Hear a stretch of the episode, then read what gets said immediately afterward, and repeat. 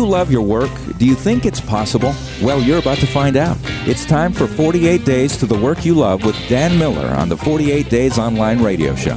Whether you need a professional tune up or a work overhaul, this is the program for you. Now, here's your host, Dan Miller. Well, welcome into this edition of 48 Days Online Radio. We got a lot to cover today. We've got a lot of success stories. We've got a formula for what you should be spending on your own personal improvement. Got a lot of questions about that, so I just put together a formula that I'm going to be sharing with you. Got some information about the latest summer job scams that are going around out there, especially for college students. Want to give you some tips on that. Hey, and our show today is brought to you by Harry's, our friends at Harry's.com. You hear me talk about them frequently, whether it's in a spot like this or just talking about lifestyle. But Harry's is who I use for my shaving every morning. Got a couple interesting questions about that, but Harry's.com. If you use 48 days as your code there, you're going to get $5 off. They're very reasonable purchase price. Going to be a great Father's Day gift. I'll talk about that a little bit more in a second. Well, I want you to always remain a student. Now, that may sound a little contradictory because I talk about sometimes I'm not sure it's time well spent when you're sitting in a classroom somewhere, especially if you're borrowing money to do that. That's not what I'm talking about. I'm talking about continuous learning, always remain a student. Got a quotation that'll enlighten us on that a little bit. Here's some of the questions today, Dan. The ad read, make $25 an hour as a nanny. Is that too good to be true? Dan, I wrestle with calling versus my passions. How do you reconcile? If you think you have a calling to do something, but you're not even sure it lines up with your passion or your talent. We'll talk a little bit about that again. Dan, I'm afraid to engage with the community. I'm afraid I'm going to waste people's time. All right. How about this one? I'm a voice for the ordinary American worker who has a job. I hope we get to that. With all the offers for programs to improve my life, how much should I spend on that process? Great question. I love that. And I, I think there are really some guidelines we can look at on that. Well, this quotation comes from Austin Kleon, young guy who wrote a little book called Steal Like an Artist we recommend highly one of Joanne's favorites, little little books, Steal Like an Artist. But Austin says, attempt mastery, but always remain a student. I heard him in an interview just this week with Ken Coleman, who hosts the Dave Ramsey EntreLeadership podcast. Great segment on there with his interview with Austin. If you're interested in that, jump over there and check that out as well. Well, a couple little tidbits here. I get updates from the United States Bureau of Labor Statistics, you know, all the time, and they're usually really discouraging. matter of fact, they even have that category for discouraged workers. You know, there's hundreds of thousands of people that the government puts in a category as discouraged workers because they really have given up on the idea that there's a job out there for them at all. They aren't looking anymore. Well, what they don't realize is a whole lot of those discouraged workers have come to life because they discovered something a whole lot better than just finding a job and they've put their skills and abilities to work, their passions, their talents. Geez, they got a little landscaping business, or they're washing windows, or they're detailing cars, or they're doing a delivery service, or they're, they've got an online business. They're doing something on eBay or Amazon. I mean, I know all kinds of people that the government would classify as discouraged workers because they aren't showing up as showing up at the unemployment office anymore. But it's not because they're discouraged, because they are encouraged and doing something else. Well, be that as it may. All right, total non farm. This is interesting. The government still classifies jobs as farm and non farm. And when you consider the small number of people who are working in farm jobs, it seems like an artificial category. But it's one of those things that, you know, once established as a government program or statistic, you can never get rid of it. It just builds itself in even long after the need is fulfilled or gone. So total non-farm payroll employment increased by 280,000 in May. So last month, you know, 280,000 more jobs than there were. Well, that sounds like a pretty reasonable number. Uh, the unemployment rate was essentially unchanged, 5.5%. Now, you have to realize 5.5% unemployment is really full employment. We're never going to get it to zero. That would be ludicrous. I mean, it would be artificial in every way. You don't get to zero unemployment because there's always going to be people in transition. People are thinking about doing new things. Companies that are just restructuring. So, really, 5% is considered, I mean, zero, essentially. We're never going to get below that. That would there would be some strange things going on if we ever had a unemployment factor below that. So that's really good, and that ought to be encouraging to any of you who are, in fact, in the job search right now or trying to figure out what it is that you're going to do in this process of finding or creating work that is, in fact, meaningful, fulfilling, and profitable. Well, you still looking for a Father's Day gift? Check out my friends at Harry's. I mean, what a cool thing to get somebody who is a father. Uh, my sons and son-in-law are well supplied with Harry's. I saw a picture when I'm put up just this week again about a new shipment that he just got. But I've introduced them. They're all big Harry's fans. But anyway, Harry's is, you know, I got a note from Mark Stump who said, Dan, how did your challenge go? Did you make your Harry's blade last 48 days? Somebody put up a, a new cover for 48 Days to the Work You Love book, and it was 48 shaves 48 Days to the Shave. I forget exactly the wording, but anyways, 48 Shaves is really cool kind of takeoff on 48 Days book. So I said, I ought to try that. Well, in fact, I did. Yes, I did. Now, I don't know if I've got a soft, fuzzy stubble compared to some of you guys out there who may have wire, but 48 days is no problem at all with the, the, the Harry's blades that I use. I won't even tell you how long I sometimes use them, but it, they seem to just go on till I just decide, eh, it's time for a new one. It's not because it's dragon. The, the blades are really amazing. Let me read you a couple things here and now I'll go on. In some of the Harry's information that they send me, they talk about the Gothic arch. Like the dome and spire of an old church, each of the five razor blades in our cartridges are shaped into a Gothic arch patterned to be strong at the base and sharp at the tip. These blades work together to crisply and cleanly shave even the thickest hair and leave your skin feeling fresh and smooth. Now, that, that's a pretty uh, artistic kind of description of what they are. But hey, check it out. Go to harrys.com, use 48 days as a code, get $5 off that perfect Father's Day gift. Now, let's go to some success stories. Wendy Schultz says about a year ago, I contacted you asking if I should wait out my miserable job until I could make the big leap with my business full time or if I should find a new job in the interim. I'm happy to report that I am now a full time entrepreneur and recently opened my dream store in a vacation town in Door County, Wisconsin. My sales so far this year are up 650% more than my entire last year's sales. Plus, my busy season hasn't even started yet. I'm truly living the dream. Thank you for recommending that I stick out my old job for a short time before making the big leap. It made it possible for me to become a full time entrepreneur. If you're ever in Egg Harbor, Wisconsin, be sure to stop in to say hi. I'd love to buy you lunch.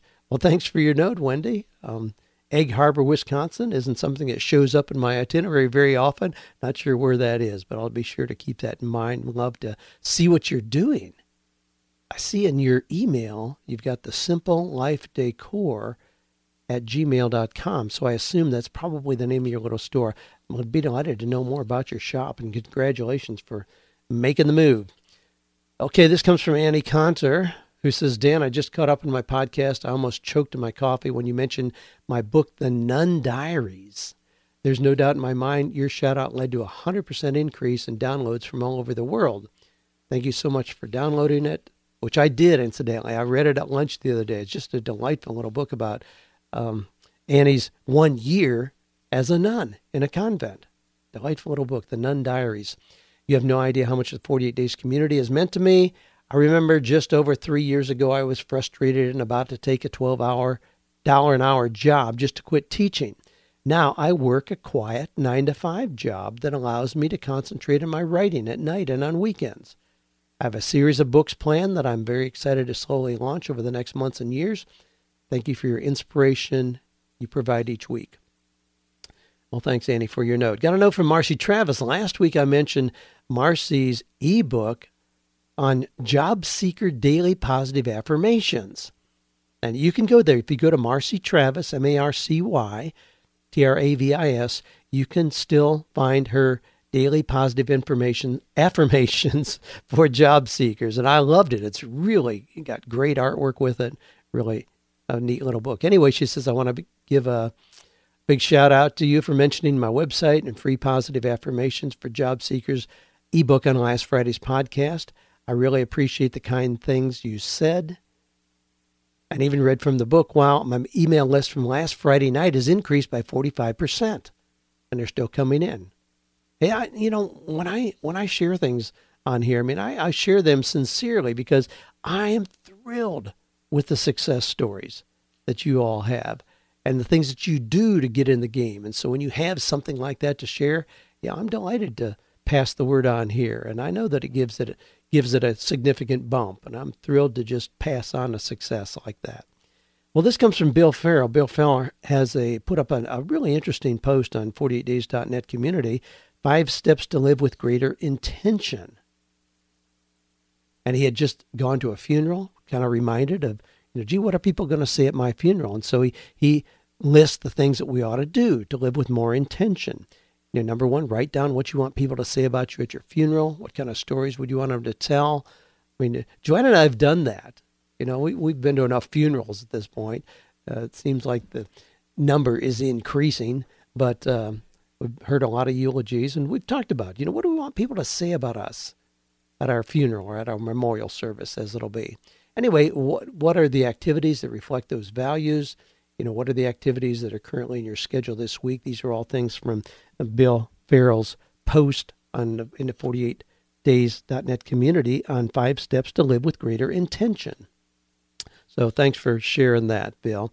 Lori Powers, uh, she put up a question in the 48days.net community that says she's having a difficult time understanding the Christian perspective of taking the job that is in your field until the job you truly desire, that is, you feel called to do, comes to fruition presently unemployed, seeking to use passions in a more desirable industry. Seek others' perspectives supported by Christian ethics. Now, she got some amazing feedback from brilliant people in the 48days.net community. So, Lori Powers, her discussion on you know having a difficult time understanding the Christian perspective of taking a job until what you are called to do really opens up. People give her really good wisdom on that. And I'm thrilled to see what happened there. Thrilled to see people who step up to the plate and are willing to say, This is what I think.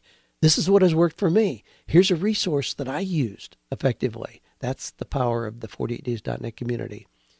Well, my buddy Hans Finzel wrote me a note. He has just launched his new book, for which I was privileged to write the foreword, and it's Launch Your Encore. Now, here's a little clip about the book. And this is a book that if you if it fits, You'll recognize it here when I read this little clip. No longer retiring at 65 and dying soon thereafter, people are ending up with a whole lot of life left after their main careers are over. A lot of boomers are asking the post career question what's next? Most of us don't believe in the R word, traditional retirement. Launch Your Encore is the answer to the what's next question. We explore how to find adventure and purpose later in life with intentionality. There are dangers to avoid and adventures to explore. Our passion is to help you find meaning and purpose in your 60s, 70s, and 80s. What we have coined as the 60 to 80 window. With the average U.S. life expectancy now reaching 80, we are entering an exciting new stage of life. It might just be that our final act is our greatest. Well, that's a, that's a great overview. But the book is Launch Your Encore. So if you go to launchyourencore.com, you'll see Hans Finzel's new book, where I wrote the foreword. It's it's really delightful book as these two guys talk about their own entering that season of life in between 60 and 80 and what you can do effectively there. And yeah, there's a whole lot of us who aren't ready to unplug, sit down, golf every day. Nah, not appealing at all. That's not what, you know, that, that traditional model of retirement yeah, is not appealing at all. And I appreciate people like Hans coming along to enlighten us on things that we can do effectively in that period of time where, in fact, it may be our greatest act. Well, you know, this week I, I, was working with one of our new coaches, and I won't give out all the details, but he's one of our new coaches, came to Coaching with Excellence, and he's working on a book titled The $100 Million Napkin. And what he's going to share in that is you pretty much expect what's coming. He and a friend sat down at lunch, sketched out on a napkin a business idea. They started the business and nine years later sold the business for more than a $100 million. I mean, how cool is that? Now, now in today's, if I get to some of the questions here today, we're going to hear about business ideas where the person needs an angel you know somebody that comes along and puts money in a group or a group of venture capitalists or a generous bank what could you do if you just went ahead and got started with what you already have i mean a few years ago i had a friend young couple italian couple came to me we sat down he was working he was selling home improvement stuff where he'd go out in the evenings and meet with people and sell them windows and aluminum siding, those kind of things. You know, bored out of his mind, but, you know, just keeping food on the table, being responsible. And I said, well, geez, you know, what's your dream? What would you really love to do? Well, someday, you know, when I get old and retired and have the money, I'm going to open open an Italian coffee house. And I said, geez, what would it look like? What would the name be? What kind of music would you play? What kind of food would you serve in addition to coffee? Well, he got excited. So we started mapping some things out. I had him do a little research. And he said, "Well, you know, everything he's seeing says that you need to have between 180 and 220 thousand dollars open a coffee house. I said, that's okay. You know, just just keep telling me. You know, what's it going to look like? What kind of music would you have there? Would you do part of the music yourself? Since I know you're a musician. I want to make a long story short. He opened Cafe Milano as a coffee house with less than $5,000. We don't care if the experts say you have to have $200,000. Start with what you have. He got used furniture, did a splash paint treatment on it, pulled the carpet up. I helped him pull the carpet up in the place, and it had a concrete floor that was kind of cool. Ex- one wall, we exposed the wall, and it was an old brick wall that was right next to next door was an Italian restaurant. It was a perfect location. He opened it. The most expensive thing was, in fact, the espresso machine, which he put on a credit card, but uh, opened for less than five thousand dollars and had immediate success and went on from there a whole lot of other things. But you know, what could you do if you shot a short video with your iPhone during your lunch break? Could you put that up on YouTube or Facebook and have that be the basis of a new business that you want to start? What could you do if you did a pencil sketch on a blank pad in 15 minutes? Could that somehow open the door? I mean, maybe you could do caricatures. I mean, I, Joanne and I were at a party recently where yeah, I was doing caricatures. I talked to him about it. Really fun guy. He stays booked as much as he wants to stays booked. $100 an hour, minimum of four hours. And he just does these quick little sketches, like five minutes a piece. It's a party, uh, party entertainment, fun thing to have him around. And he's loving what he's doing. I mean, what business could you start if you seriously just took $100? Now, my friend Chris Guillebeau has a book, The $100 Startup. If you don't have that, get that to tap into your ideas, give you some ideas about what you could do. Yeah, you can start a business with a hundred dollars. I mean, don't make it so complicated. Sometimes we, we, we think there are obstacles there that don't really exist except between our own two ears. You don't need a million dollars to start a business. You don't need 200,000. You don't need 50,000. I mean, don't make it so complicated. I mean, think about think about the book by Dr. Seuss. He wrote green eggs and ham. Now he had written. Let me think a minute here. I got to get my details straight on which was. You know, okay, yeah. He wrote Cat in the Hat, and Cat in the Hat. He wrote using 225 words. Well, his publisher kind of made fun of him and said, you know, he's never seen a book with so few words in it 225 different words.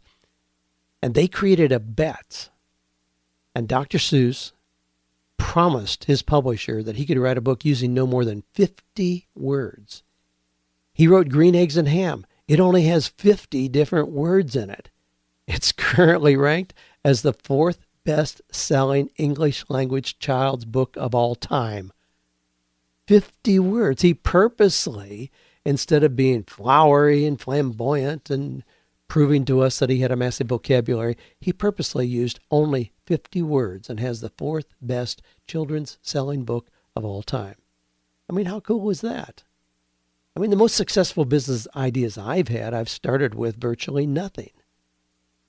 When I was, uh, when I was a little kid, like six, seven years old, and would go out in the country, door to door, selling Christmas cards, I was just taking orders. I didn't spend any money. I was just taking orders, and as people paid me for those orders, then I would send it in and get the Christmas cards that they ordered. When I was about 15 or 16, actually I was about 14, I guess I started detailing cars. We lived back on gravel roads. And so once in a while, you know, the county would come through and put down some oil. Well, then it'd make kind of a tacky mess, and that oil would get on people's cars. It would reduce the dust. That's why they did it. When you think about it today, it's certainly not ecologically friendly, but that's what they did back then. But it would make the cars a mess. And I would offer, now I was doing this, I would do this for 25 bucks. Now, this is a long time ago. I would use rags and things that we had just there in the farm and kerosene that we used for fuel but kerosene was a non abrasive kind of cleanser that would break down the oil and thing on the car. So I'd use a little cup of that. And then I ultimately, you know, got a couple little containers of wax from the car parts store that and I was ready to go. But you know, I probably invested five bucks in that business and started making twenty five bucks a piece. Did that a ton. When I was in, in graduate school multiple times and I would paint houses, I'd bid the job. I'd have the customer pay for the supplies up front, and then I'd get paid for the whole thing when finished, having invested nothing but my own time. Mean, all the things that I've done have been an investment of my time, not requiring a lot of capital. The one business where I did bring in investors and bank loans ended up costing me over 10 times what I originally put in. I mean, I put in $40,000, had a couple friends do the same thing. We leveraged the purchase of a business. When it was all said and done, I owed $430,000 in debt when it was all finished. That's the one time I really tried to put together a group of investors. Incidentally, that one I went to banks. I went to seven different banks and they said, no, you know, we won't do this. And I'm like, hey, I don't care. I'll get it done anyway. Well, I did. And yeah, it cost me dearly. My biggest leverage, 48 Days to the Work You Love, which began by sharing my Sunday school notes with anyone who wanted them. I mean, I originally started selling my little Sunday school notes put together. We'd go to Kinko's and do a spiral binding on the edge of that thing, sold it for $24.95. Then I raised it to $39. But we'd get 25 copies of that printed at Kinko's. You know, then print a few more. Back when Dave Ramsey was starting on the radio, he'd promote it on the radio. Hey, you need to make more money. You know, you can't – it's not going to work if you're making $20,000 a year and have three children and a stay at home wife. You can manage as good as you can, but it's going to be tough to make that work. You need to get my buddy Dan Miller's 48 Days to the Work You Love so you can make more money. And that's the kind of that's the kind of system that we started with, both of us, way back then but uh, we'd print up 25 copies or so, then print a few more. Now, each one, when we were selling those for $39, each one had a profit of about $32. So we could sell one and print six more. And we just grew the business like that from its own profits. I never got a bank loan or investors, just grew it as the profits increased. I mean, even today, I mean, last year I started a mastermind. Well, it's just an idea. I just invited people to join me in sharing ideas and resources Golly, I had 42 people instantly at $300 a month. Said, yeah, I want to do that. There was no cost, no startup cost to that business. I just said, here's an idea. We'll all get together and talk, share online once a week. Just an idea. I mean, our events that we do here, Coaching with Excellence, people pay $1,000 in advance. So if 50, we just had 51 people come to the one that we just had a couple weeks ago. So that means that we had $51,000 in our account before they ever showed up. So then can we have fun with catered meals? Yeah, geez, we have like famous Daves come out here with their big red truck, set up and do, you know, barbecue right on the premises. You know, we do fun things with meals here. We make workbooks to give out, shower the attendees with gifts and door prizes, but it's all done in a very simple way. There's no big startup cost at all.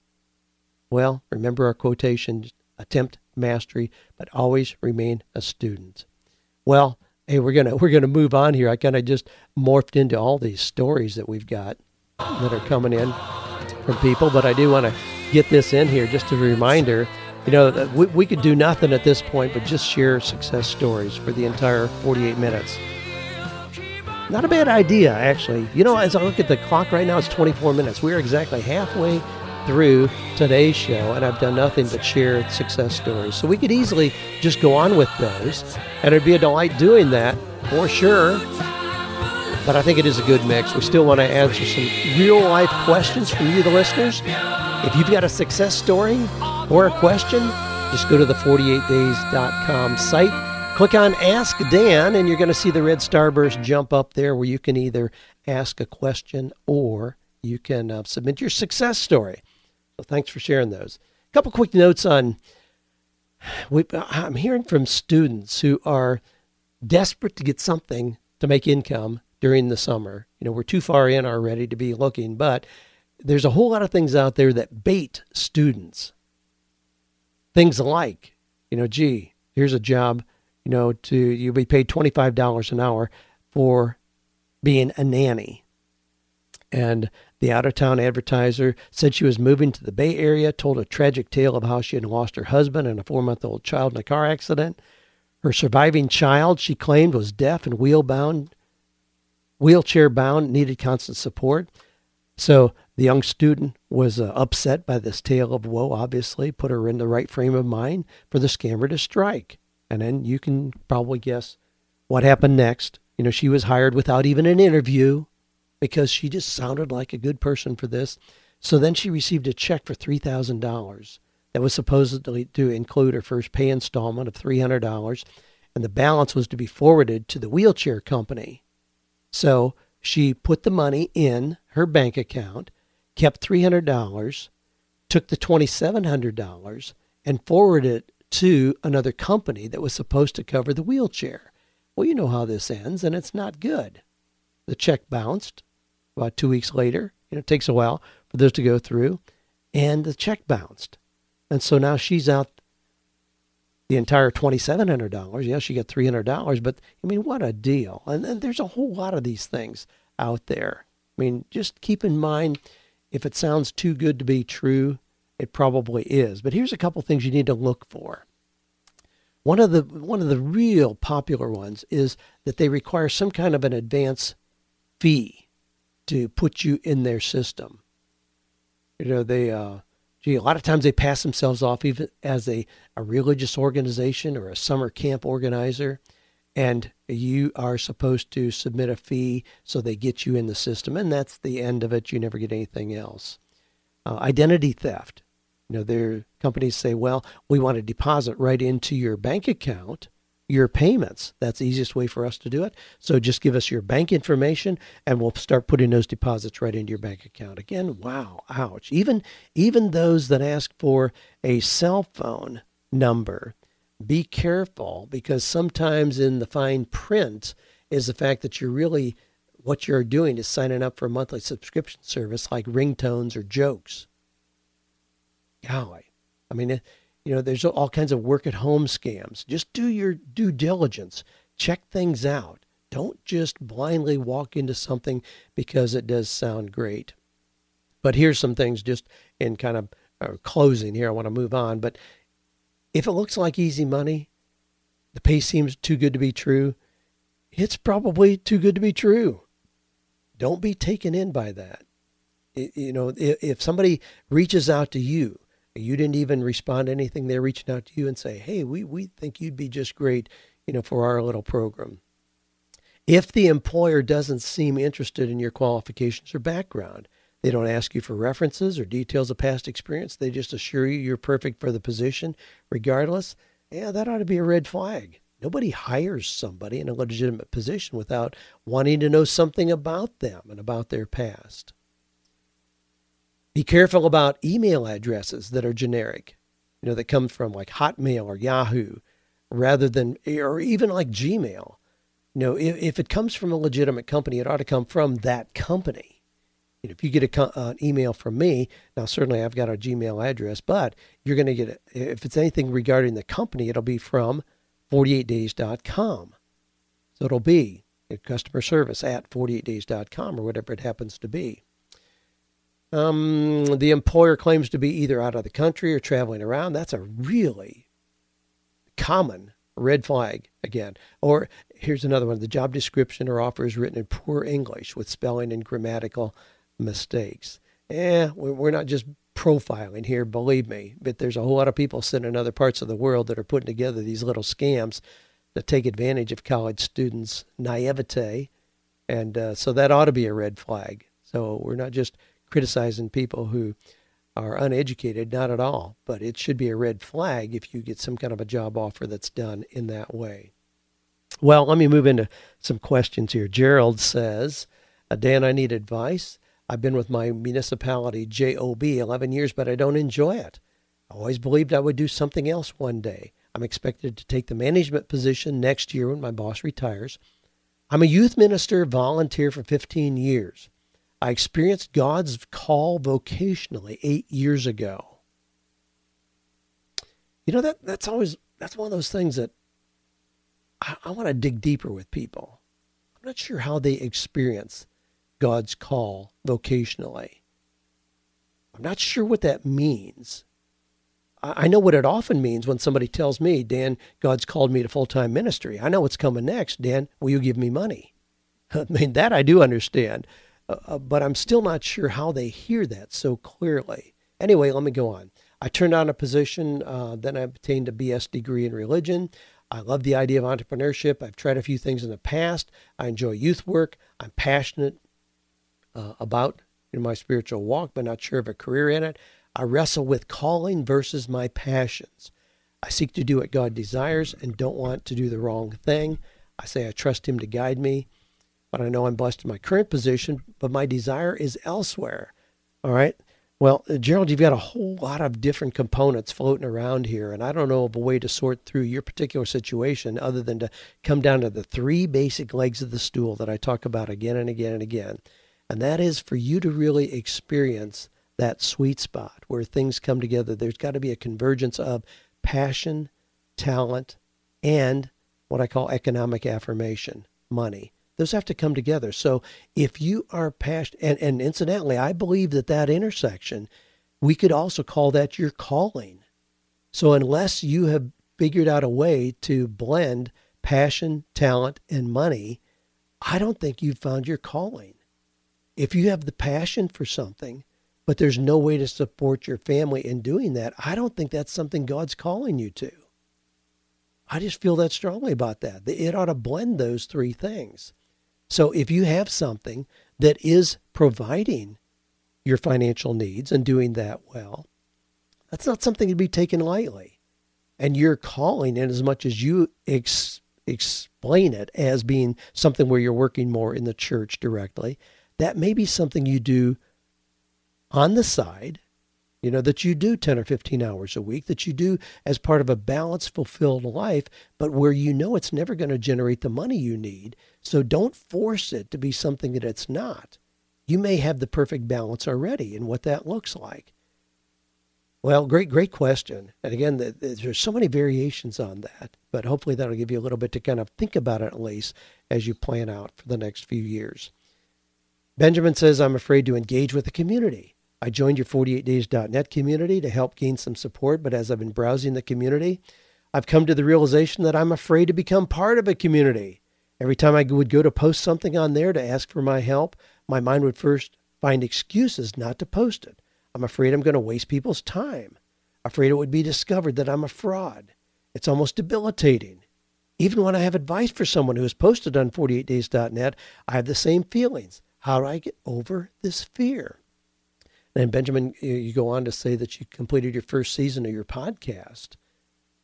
Curmudgeon Cafe. I'm planning to launch season two in July. I would like to move forward with enough confidence to share my work with the world. Well, if you have something to share of value, then you have the obligation to share that with others. And what you're describing, it's really, really clear. We could define it as fear. It's nothing but fear whether it's fear of criticism, fear of the negativity of other people, fear of those who are going to try to hold you back, criticize your opinions or whatever. I mean, that's just part of engaging. I mean, there's an old quotation attributed to Aristotle that says, to avoid criticism, say nothing, do nothing, be nothing. If you don't like criticism, that's what you need to do. do nothing.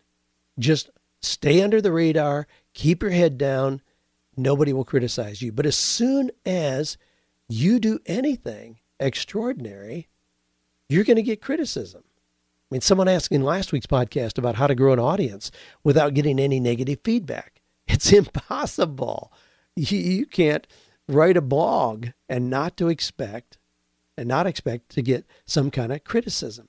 There's always going to be people who want to hold you down, pull you down, criticize what you're doing, try to convince you that you will fail. So the question is not how to avoid that. The question is, are you going to let that determine what this next season in your own life looks like? Are you, in fact, going to try to avoid criticism at all costs? And if so, you're going to absolutely reduce to zero your ability to do anything meaningful, extraordinary, or financially rewarding. Just assume that's true. So we could we could almost make a scale of that. The less criticism that you're getting, the lower you're going to keep yourself on the financial scale. If you're willing to open yourself up to massive criticism and people saying you're stupid and ridiculous, you just open the door or you could make millions of dollars. Do you think Richard Branson gets criticism for his crazy ideas? Or Mark Cuban? Or Steve Jobs? Or Bill Gates? Or Dave Ramsey? I mean, we could go on and on. Yeah, they get massive criticism. Does it bother them? Well, apparently not enough to stop them because they just keep going. Hey, that's what I advise as well. Well, let me bring this up just as a reminder here.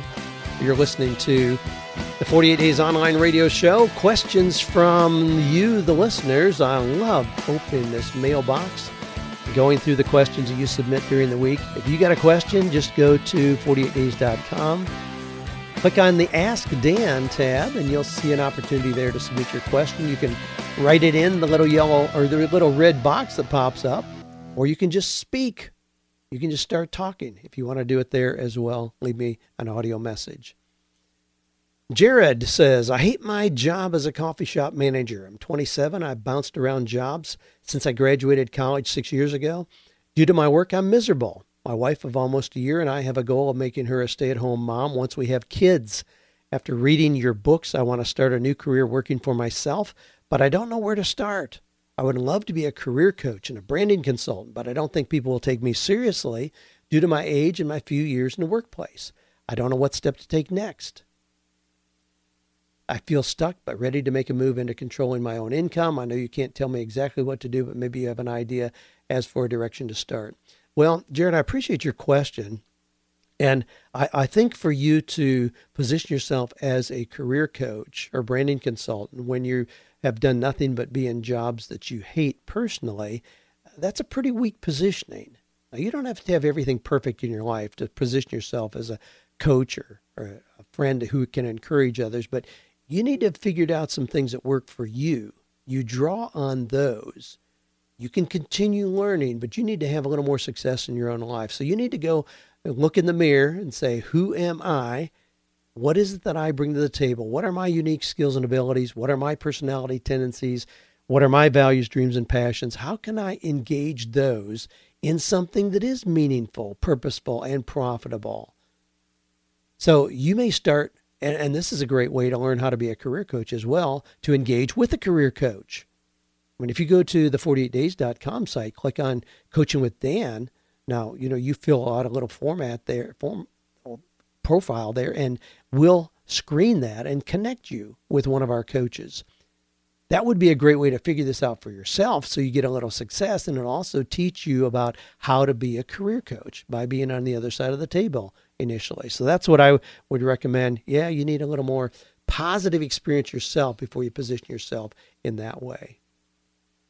Now, this comes from Scott, who says, uh, This is one he says, I'm writing to you because I feel compelled to tell you a little bit about my story and to be a voice for the ordinary American worker who want, works a job. Now, this is very lengthy. I'm not going to go through the whole thing, but he says, for the better part of 12 years, I've been basically doing what you teach long before I knew about you and your message. Things like looking within, assessing my strengths and weaknesses, profiling my personality, taking an inventory of my interests and passions then creating a plan and acting on that plan. Unfortunately for me and my family, this has resulted in many trials and tribulations as I've had many jobs in three very different industries over the last 12 years in an insatiable attempt to find my calling.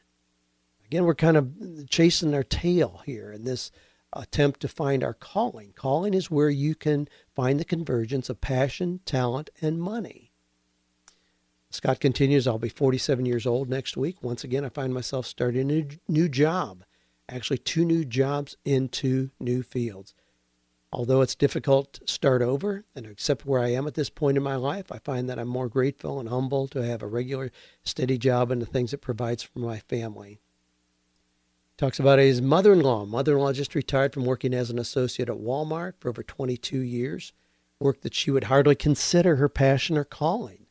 But they needed the health benefits it provided, and yes, the modest income because her husband has had heart disease for the last 25 years.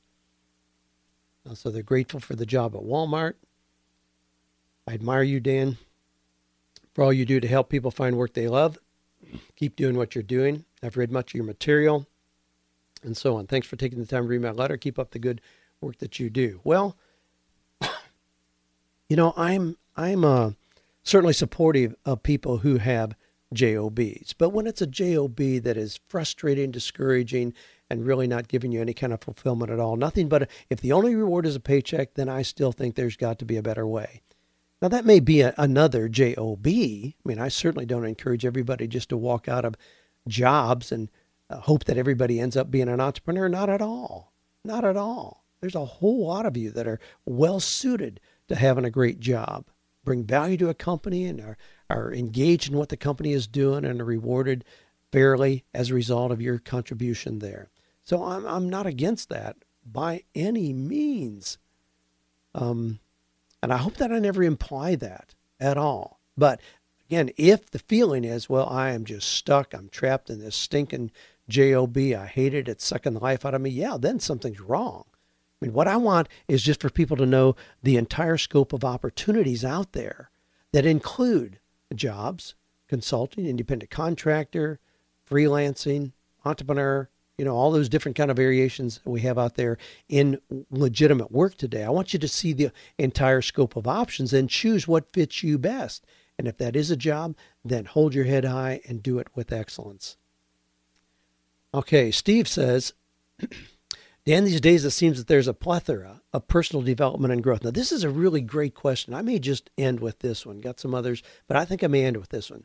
There's a plethora of personal development and growth coaching and other experts who have the class, the program, the seminar, the live event that can take my life to the next level and beyond. And for just $97 or 997 or $1,997 or even 19,997, I can climb out of my boring rut and start to soar. And they all sound interesting. I'm ready to take the next steps in pursuing my growth and to start living out my passion but I do not have unlimited funds to participate in everything that sounds interesting. Can you provide some tips or guidelines for evaluating these kinds of offers or programs to make sure our dollars are wisely spent? Perhaps you can use your own live coaching event for comparison purposes. Thanks. That comes from Steve in Flower Mound, Texas. Flower Mound, Texas. Well, Steve, that's a great question. And I want to give you some guidelines that I've certainly used effectively you know, as my income has changed pretty radically over the years. But I would encourage anybody, I encourage you to invest 3 to 5% of your current income on personal development. So let's just walk through this a minute. So if you're making $3,000 a month, you could invest 90 to $150 a month. That means you could go to one $1,500 seminar and spend $300 on great books during the course of the year. That's if you're making 3000 bucks. If you make $10 an hour, you could invest $85 a month on personal improvement. And with that, I'm totally confident you can transform your life in 12 months. See the investments as an ongoing process. You know, you're not looking for that one magic pill. You're simply committed to the process of continuous learning and personal development. So, no matter what your current income is, over time, you will separate yourself from the people you're now working and living with. Now you ask about coaching with excellence. If someone is making twelve fifty an hour, or five hundred dollars a week, or let's see, that'd be twenty four thousand dollars a year, 5% of that would be $1,200. Now, it's going to cost at least that much to come to Coaching with Excellence. You know, travel expenses, staying in a hotel, whatever, even if you drive. And, and frankly, you know, if you're making 1250 an hour, I'd encourage you to get some great books and go to local workshops rather than coming to an event like Coaching with Excellence. But there are a whole lot of people out there who could dramatically change their life if they invested in themselves. But you know what we hear all the time, you do as well. I can't afford it. I can't afford it. But they have, you know, they're making $40,000 a year. They have a $12 lunch every day. They stop at Starbucks on their way home, have cable TV, and a $300 a month car payment. It's not that they can't afford the books, workshops, and seminars that would change their lives. They just haven't decided that's important yet. I was investing in books and workshops when I wasn't sure I could pay the electric bill that month. I just was that serious about what it was that I was headed toward. But if we take an income, I mean, look at look at even like forty thousand dollars a year. So let's say you're making forty thousand dollars a year. You'd really like to double or triple or quadruple that, but you know, you just you can't afford to to go to seminars and workshops. Well, with with my rule of thumb here, forty thousand dollars. Let's see, five percent of that's going to be two thousand dollars. With two thousand dollars, you can radically change your opportunities. Now, are there seminars out there for 997 or 1997 that aren't worth much? Yeah, unfortunately there are. You know, do your do your due diligence. Check them out. Talk to other people who've been through. I mean, do something, get get a lesser expensive product from that person to kind of try it out and see if you resonate with what they're talking about. But don't regret the fact that you spend $97 on something if it turns out to be worthless. Just be comfortable with the idea that you're committed to this process of continuous learning. You're not looking for the one right thing that's going to dramatically change your life. You are committed to the process of engaging in things that are going to change your life over a period of time. Great question. Love it. I'd be delighted to respond to any of you individually about your particular situation and show you how, yeah, I think you can expose yourself to the materials that can dramatically change your life. Don't settle for less. Remember our quotation attempt mastery, but always remain a student. Stuck in the JOB. Can someone set me free? I've had enough of this. This life is meaningless. These hours don't pay enough. This work is so tough. I need to get away. The clock is ticking, so don't delay. It's gonna take your whole heart.